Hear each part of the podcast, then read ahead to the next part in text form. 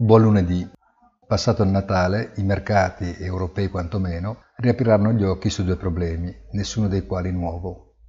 La crisi energetica e la crisi del debito. La prima è evidente e tangibile. L'Europa dipende dal gas russo, così come negli anni 70 il mondo dipendeva dal petrolio medio orientale. Se allora la ritorsione del mondo arabo fu conseguenza della guerra del Kippur, anche oggi è sempre una questione politica alla base del problema. I parallelismi sono sempre imperfetti, ma utili. La seconda crisi, ancora apparentemente latente, è quella del debito pubblico.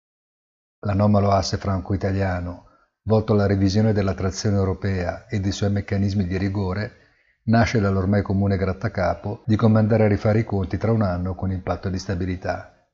Qualche anno fa Parigi stava dalla parte degli intransigenti. Oggi non se lo può più permettere.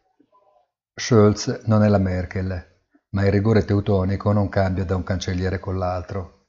E poi ci sarà comunque il blocco dei paesi frugali che c'è da scommettere che quando si sarà cessata l'emergenza pandemia faranno nuovamente sentire la propria voce. Buona giornata e come sempre appuntamento sul sito easy-finance.it.